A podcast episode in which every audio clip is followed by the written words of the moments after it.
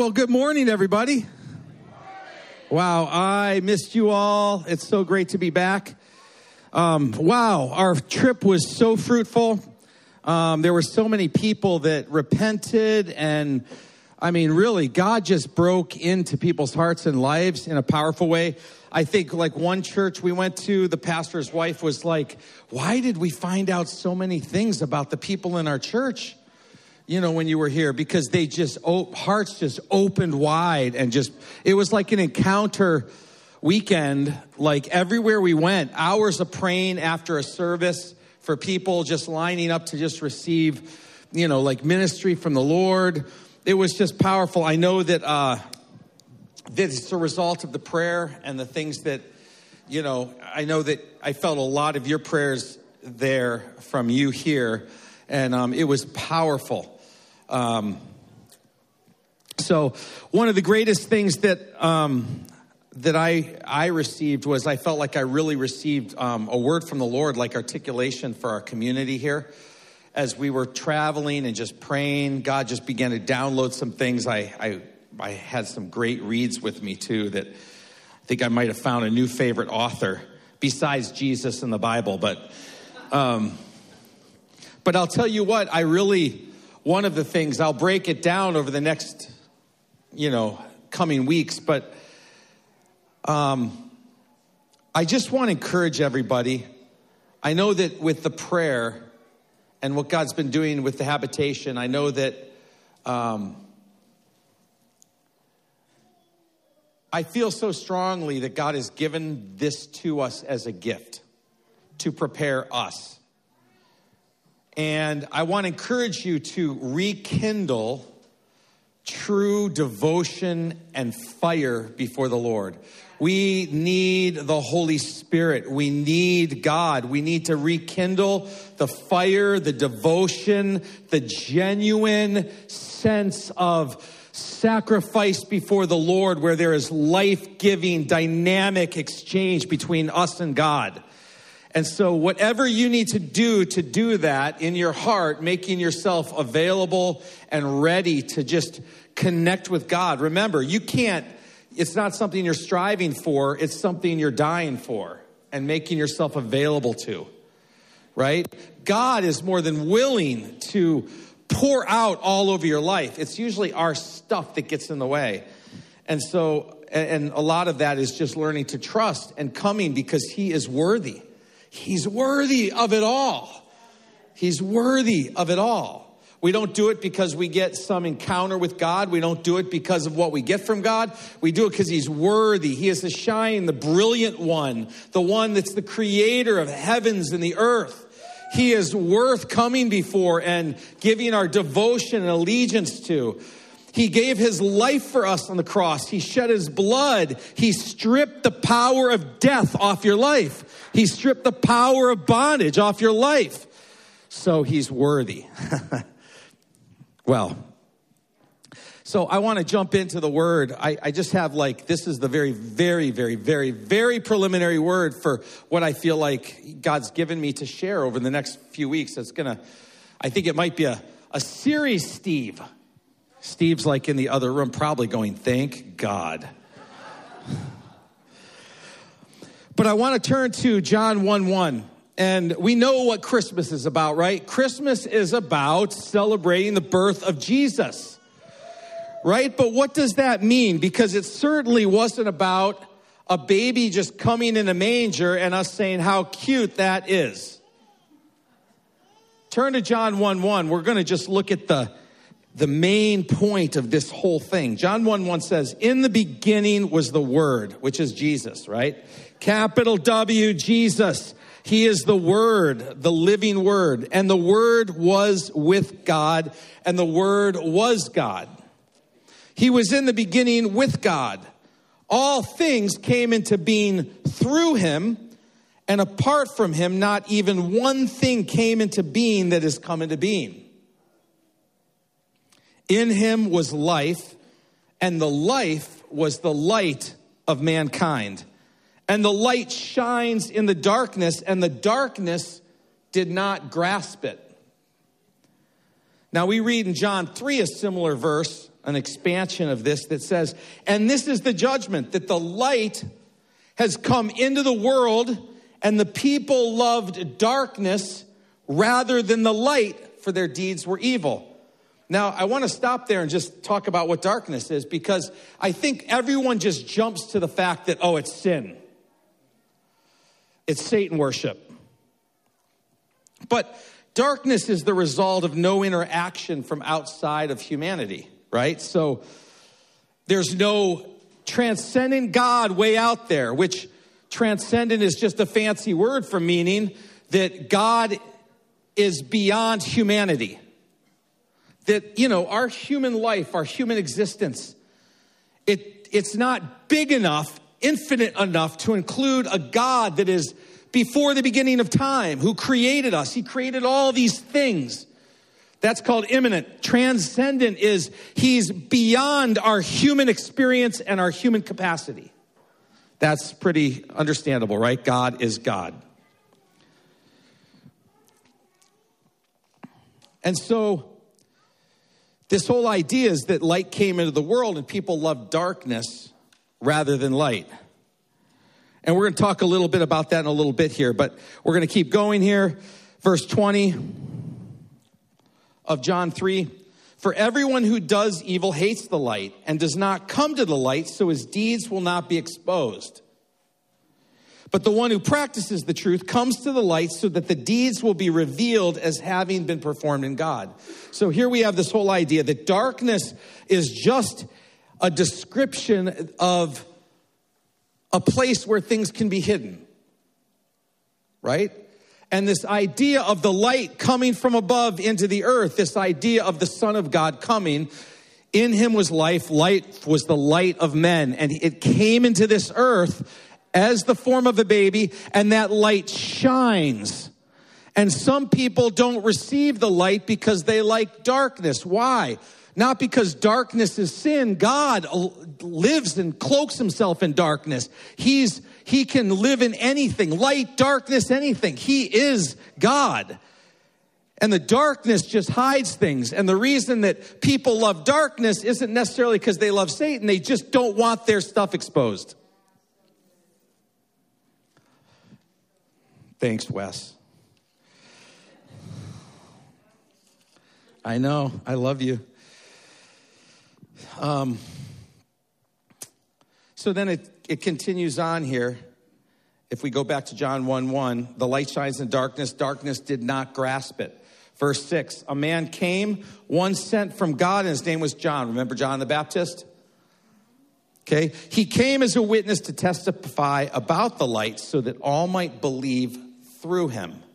He was not the light, but he came to testify about the light, capital L. This was the true light that coming into the world enlightens every person. And now he's, they're going to explain, what is the capital L? We, we, we realize he's the Word from the beginning of time. He came, he dwelt among us, right? This is what we're celebrating, the entry of the light onto this earth from heaven. This was the true light. He was in the world, and the world came into being through him, and yet the world did not know him. Can you imagine? It would be like you having children and you birthed them and you raised them and then they forgot that you were their parent.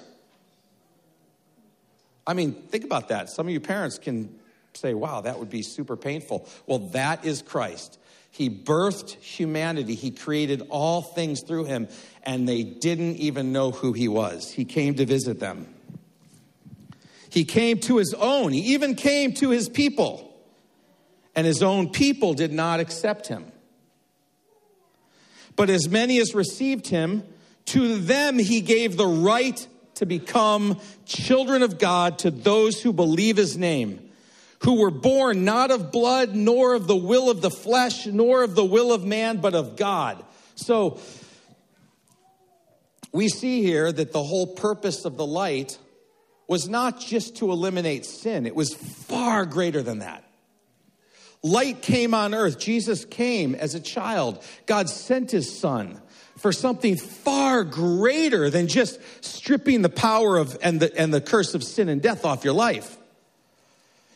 He, he came to claim you as his children, to invite you into this amazing inheritance where you become sons and daughters of God. I don't know about you. Some people may be getting excited, but where did I come back to? Where have you guys gone? Hello, people of God. He gave the right, like the right, your right to become a child of God if you receive the light. Nor the will of the flesh, nor the will of man, but from God. Now we read in John three about this guy named Nicodemus.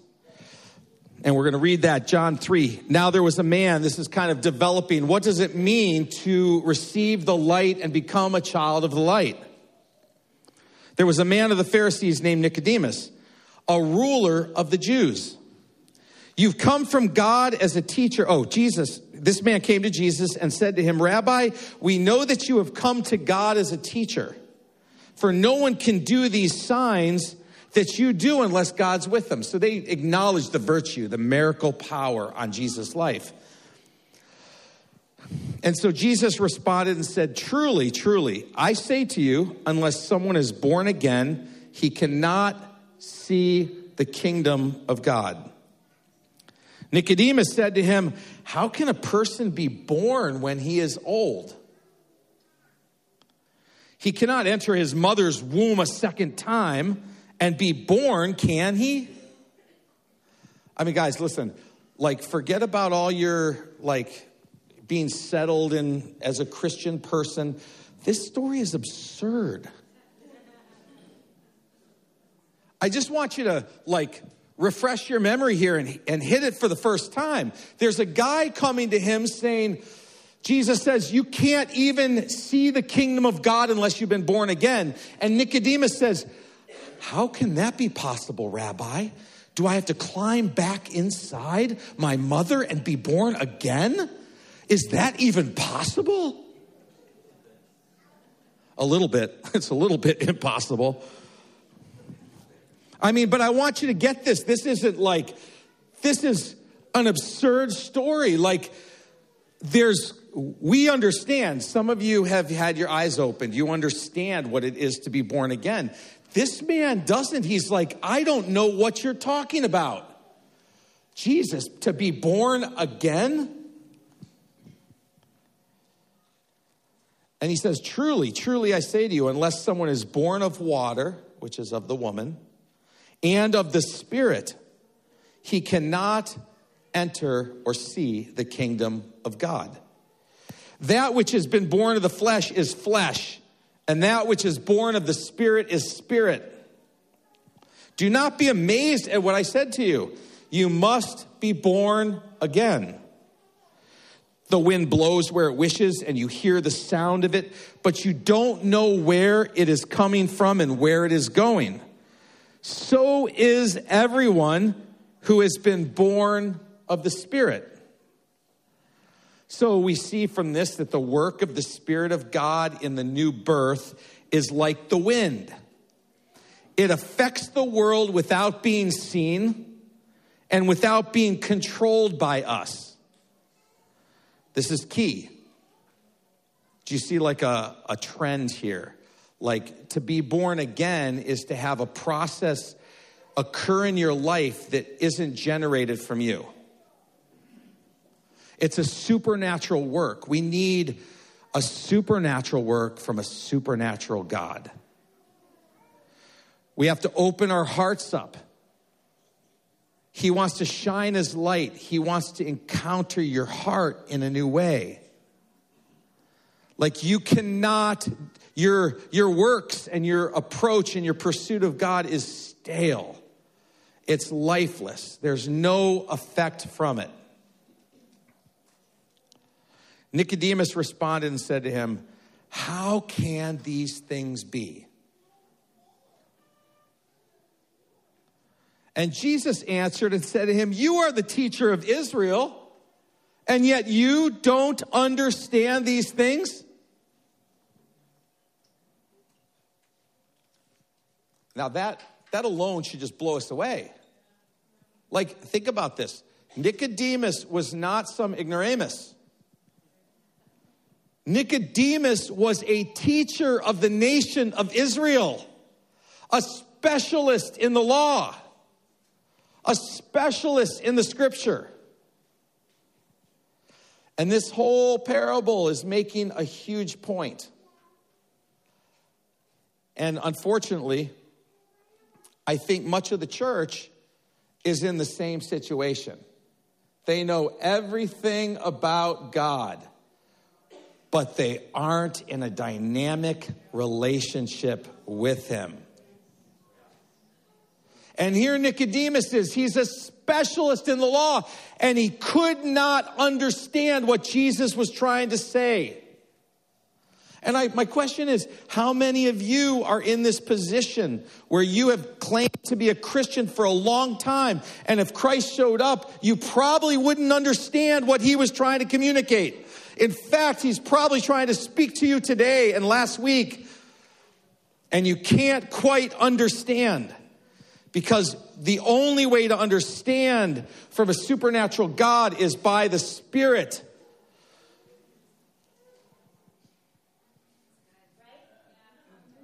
And our whole culture surrounds us with a controllable environment and atmosphere where we can, we can create our own provision. We could be entrepreneurs and start business.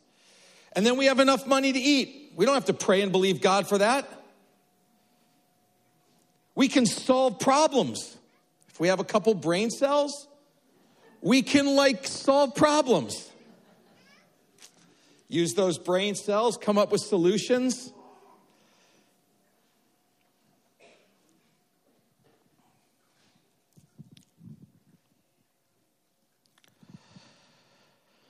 Truly, truly, I say to you, Jesus said, we speak of what we know and testify of what we've seen, and you people do not accept our testimony. If I told you earthly things and you don't believe, how will you believe if I tell you heavenly things? Jesus is saying, I can't even speak to you in earthly terms and using earthly things to try to communicate to you. How can I tell you heavenly things? Isaiah fifty-five eight, for my thoughts are not your thoughts, nor are my ways your ways, declares the Lord.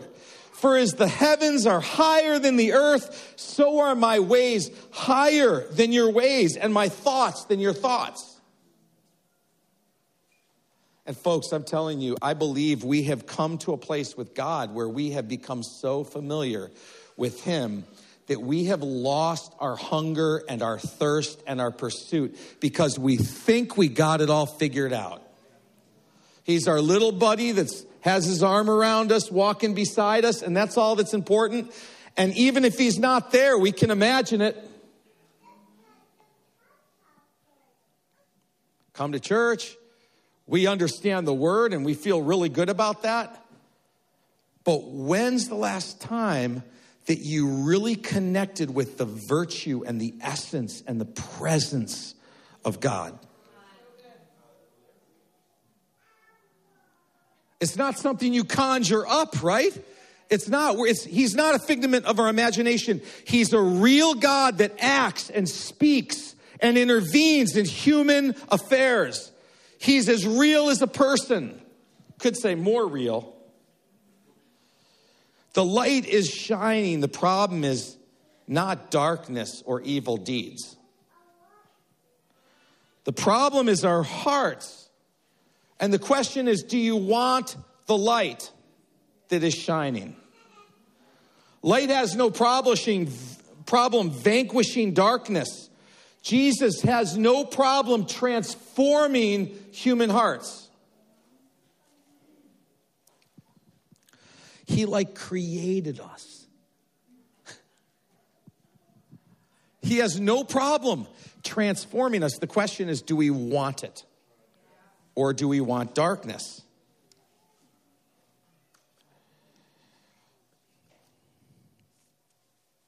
Many of us don't want to deal with stuff. And in darkness, this stuff is not seen. So you don't have to deal with it. You don't see it. That's why people like darkness. Messiness is not seen. Attitudes are not seen. Thoughts are not seen. Sin is not seen. Questions and criticisms aren't seen. Real truth and direction from God that is outside of our realm, outside of our will and preferences is not seen. You can stay in darkness and you don't have to see, you don't have to deal with things till some appointed time. Many of us don't want to be directed by someone else either. In darkness without the light, we maintain control, seemingly control of our lives. Can make our own decisions, do what we want. We don't have to have anyone tr- dictating or governing or guiding us or saying, this is what I want from your life. No, thank you. I'd like to stay in darkness. I'd like to control my own life. Right? I believe this is true for many who claim to be Christians. Remember Nicodemus, the teacher of the law, who did not understand because he had not received the light. Do you realize it's it's possible to have a devotion to God? It's impossible to know the scriptures and not have a relationship with God? You might have a month ago or a week ago. How about today? Do you have a relationship with God?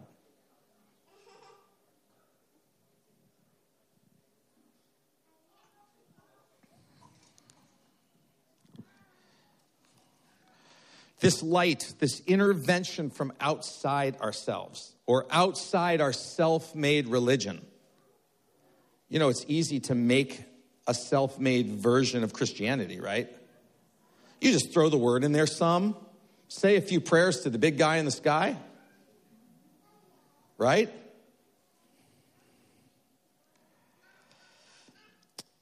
Because intervention from outside yourself is fearful. It's disruptive. It's convicting. It's actually toxic to a reality where humans are in control. We want intervention from God when we need help, like when we're sick or on our deathbed, we're facing some problem that's beyond our ability, or when it's comforting to us. But not necessarily when we don't experience the need or when it's a disciplinary action or challenging, right? That's not cool. That's not fun. God gets in your case and says, um, I'm after something in you now. If you don't have that kind of like interaction with God, then that's like what a real relationship is, where there's good times and there's some bad times where people get in your face and actually say, hey, I have a problem with you. You're bothering me. That's a real healthy relationship. Well, that's what we should really want with God.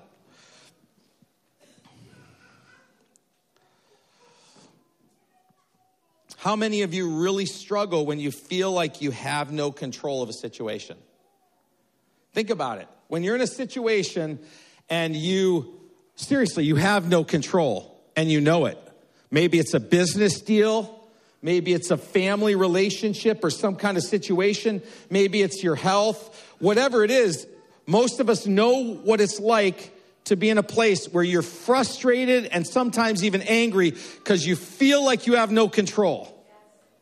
I mean, come on, are you there, human? Humans, are you out there? Right, well, that is a great indicator that you need to grow in genuine faith and trust in God. The truth of the matter is, if we really trust and know God, really trust him, and we are really walking in an intimate relationship, we shouldn't feel serious frustration and anger because things aren't going as we expect them to go. Oh, but Sean, that's crazy. Like, you get some, like, terminal disease, and you're not going to be frustrated about that? Well, let me ask you, is God really in control of all creation. I mean, we say this, we have a mental assent to this stuff. But when it really comes into play, when you are faced with an, a circumstance that is beyond your control, and you see stress and, and anxiety and all kinds of things rise up, folks, it is an indication. You didn't trust God like you thought you did. Like real life tends to expose those frailties in our heart.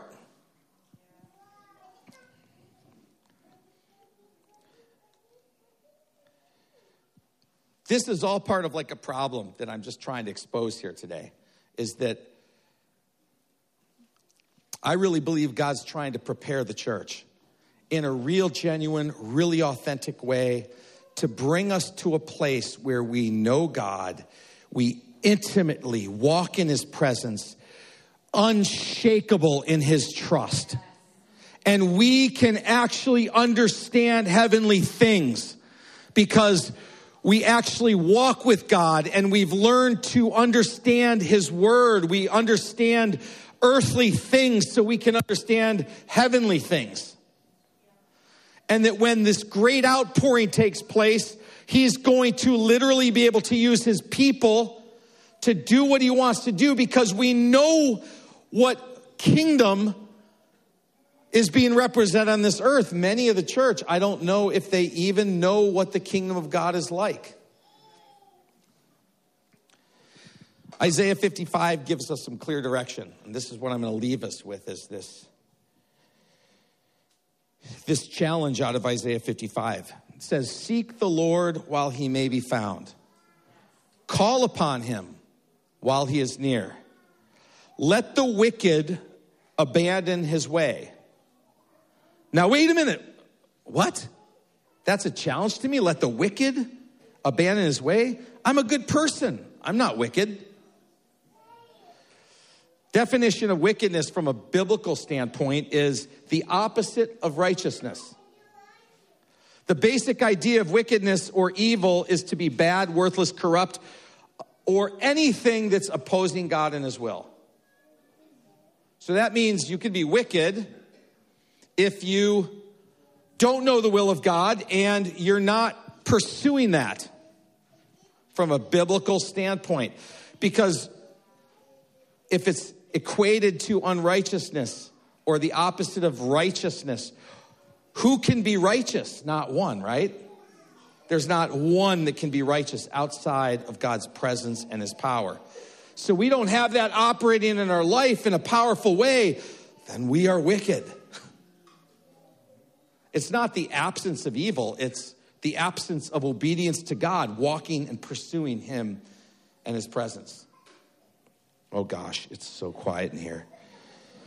The scriptures make it clear it's impossible to make it to heaven. Remember last week when we read about the parable of the rich young ruler and Jesus said to his disciples, it is impossible for man to receive eternal life and enter the kingdom of heaven. And his, his disciples were so perplexed. They're like, but, but master, we don't understand. It seems impossible to enter the kingdom of heaven. And he goes, exactly. But with God, all things are possible. That is the key, church. That's the key, that with Christ, everything becomes possible. Without him, it is impossible. Yeah, that deserves a big clap to Jesus, I'll tell you. It says, let the wicked abandon his way. Okay, unright- wickedness equals unrighteousness. Oh, but wait, I'm not unrighteous. Scripture says there's not one righteous in Romans three ten. There's no righteous person, not one. There's no one who understands. This is Romans three. There's no one who seeks out God. They've all turned aside. Together they've become corrupt. Remember, the definition of wickedness is just corrupt. There's no one who does good. There's not even one. Their throat's an open grave. With their tongue, they keep deceiving. The venom, and, the venom of the asps is under their lips. Their mouth is full of cursing and bitterness. Their feet are swift to shed blood. Destruction and misery are in their paths, and they have not known the way of peace. There's no fear of God before their eyes. Let the wicked abandon his way. Let the wicked, let the wicked abandon his way. Let the unrighteous do the same. We must abandon our own way, our own thoughts, and return to the Lord. We focus so much on the wrong things.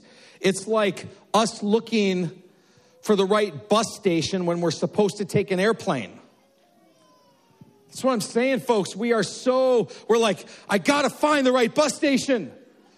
And God's like, no, you're not taking a bus. You're taking an airplane. That's a different place. It's an airport. And the church is focusing on, they're focused so much on sin and what you shouldn't do and what you should do, instead of turning to God and saying, Father, I need you. I need your presence. I need real essence, the life of God, the light of men. It says, let him return to the Lord, and he will have compassion on him. And to our God, he will abundantly pardon. For my thoughts are not your thoughts, nor are my ways my ways, declares the Lord. For as, as the heavens are higher than the earth, so are my ways higher than your ways. For my thoughts than your thoughts. For as the rain and the snow come down from heaven and do not return there without watering the earth and cause it to produce and sprout and providing seed to the sower and bread to the eater, so will my word be which goes out of my mouth. It will not return to me empty, without accomplishing what I desire, and without succeeding in the purpose in which I sent it. Ephesians three, now to him who is able to do far more abundantly than all that we ask or think, according to the power working in us, to him be the glory in the church and in Christ Jesus throughout all generations, forever and ever and ever. Amen. God desires to have a people for himself. This is what he's doing. He's trying to draw a people to himself, a family that he can father and care for and lead in this new abundant way. He's preparing a people for one of the greatest moves in human history. These people must be sons and daughters, not followers of some dead religion. A family who knows his way, who knows his kingdom, is more familiar with the kingdom than the world we live in. People who can understand his wisdom, who can understand heavenly things. Doesn't matter how much teaching you know and how much of the Bible you know, if it's not part of the way you live and express God's nature, you have missed it.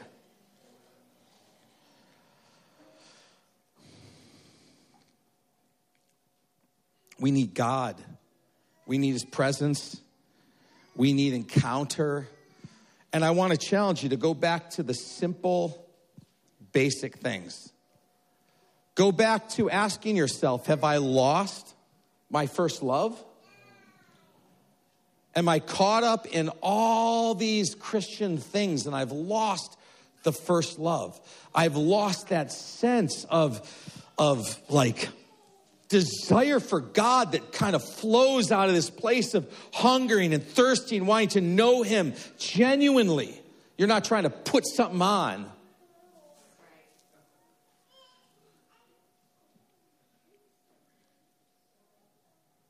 Some of you are frustrated because you don't necessarily experience a fresh encounter or a fresh outpouring or something like that. You don't, you don't have this stirring. And you may be in one of those seasons. And you know what you do in those seasons? You stop striving and you trust God. You come and you do what you're supposed to do out of a heart that says, you are worthy, Lord. I don't feel anything. You don't have to feel anything. You trust. And trusting is, Lord, I'm coming because you're just worthy. I don't feel very good right now. I don't feel very spiritual. I feel like pretty discouraged, but I'm coming because you are worthy. You are worthy, and I'm here to tell you how much I love you and appreciate you. And in this difficult season, I'm going to trust you because it's your nature. You are a good God and you care for me. And it's those valleys that draw roots deep into the ground of your faith where you are unshakable. And that is what God is doing in this season. He's causing people to become unshakable, people to be grounded in him, people who will look past all kinds of situations and all these other things, and they'll have their trust in God. And this is, this is what we're to remember at Christmas. We're to remember that this light came into the world. He is big enough, folks, to get us through anything we need to get through. But the church too long has been struggling and saying, you know, oh, woe is me. This is miserable. This is terrible. Life is so hard. I've been in, in my stuff, whether it be like addiction or dysfunction or whatever, my struggles I've been in forever. Folks, like we serve a living God. We serve a living God. Stop striving and trust.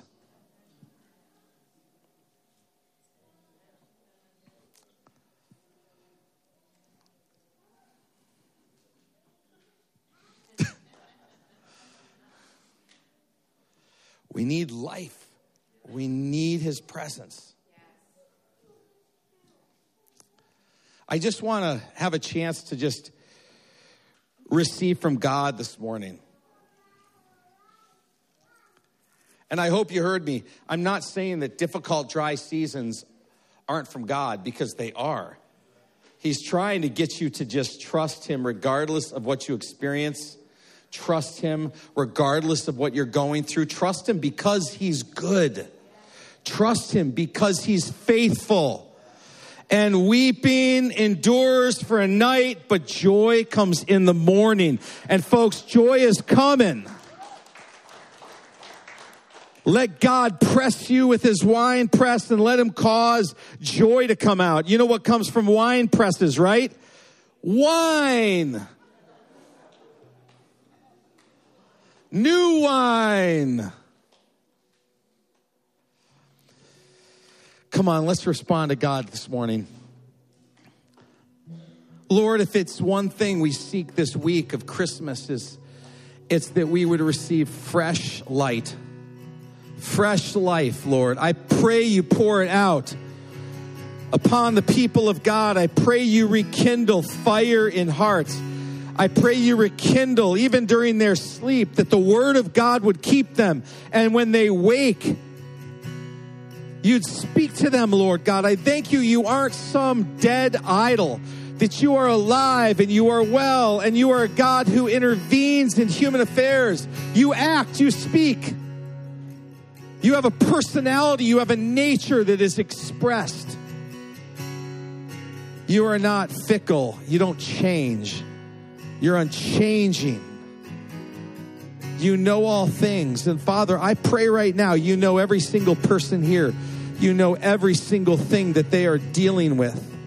You know them inside and out. And Father, I pray you continue the work you started in their hearts, in their minds. Lord, I pray for grace to be upon them.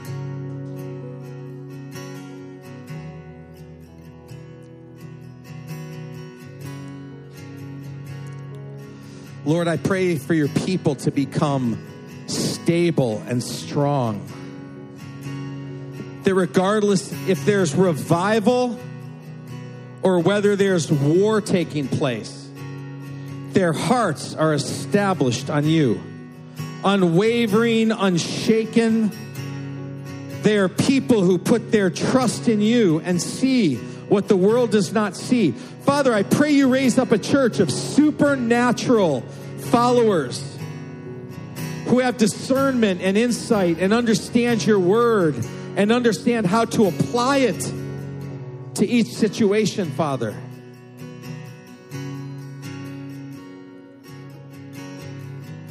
Oh, Lord, strip away every bit of self-centeredness and pride. Lord, pray that you would strip humanism from us.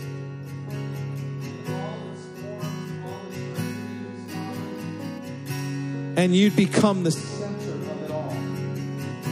Jesus, the burning one. Jesus, the, the center of all existence. The gravitational pull of all things, all creation. Father, I pray for your power and your presence to just begin to spill out in each heart. Strengthen people, Father God. I pray you break off every assignment, every distraction that tries to pull people in other directions this Christmas. I pray for stability and peace to be upon your people, your house. Lord, let your nature be spilled out. Let it catch us, that we are caught in awe and wonder at how amazing you are. Let it be expressed in our relationships, in our times with our family, Lord God, I pray.